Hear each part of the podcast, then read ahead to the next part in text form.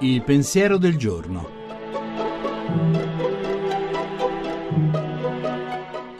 In studio Paola Ricci Sindoni, professore ordinario di filosofia morale.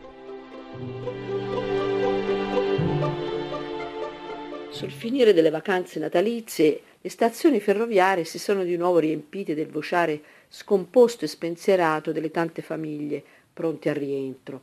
Bastava osservare il movimento delle sale d'aspetto, il padre caricato di valigie pacchetti, la mamma attenta a controllare i bambini con il loro seguito di giocattoli, i nonni nelle vesti di accompagnatori con il volto triste e addolcito.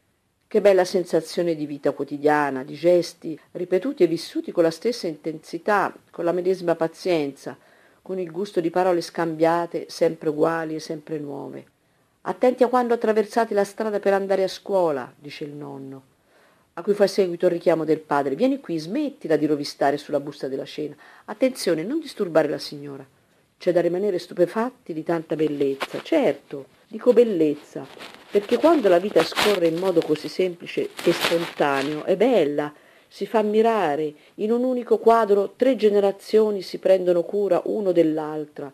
E pur con la tristezza del distacco, c'è ancora futuro per vivere ancora insieme la tranquilla armonia dei legami affettivi che solo la famiglia sa regalare.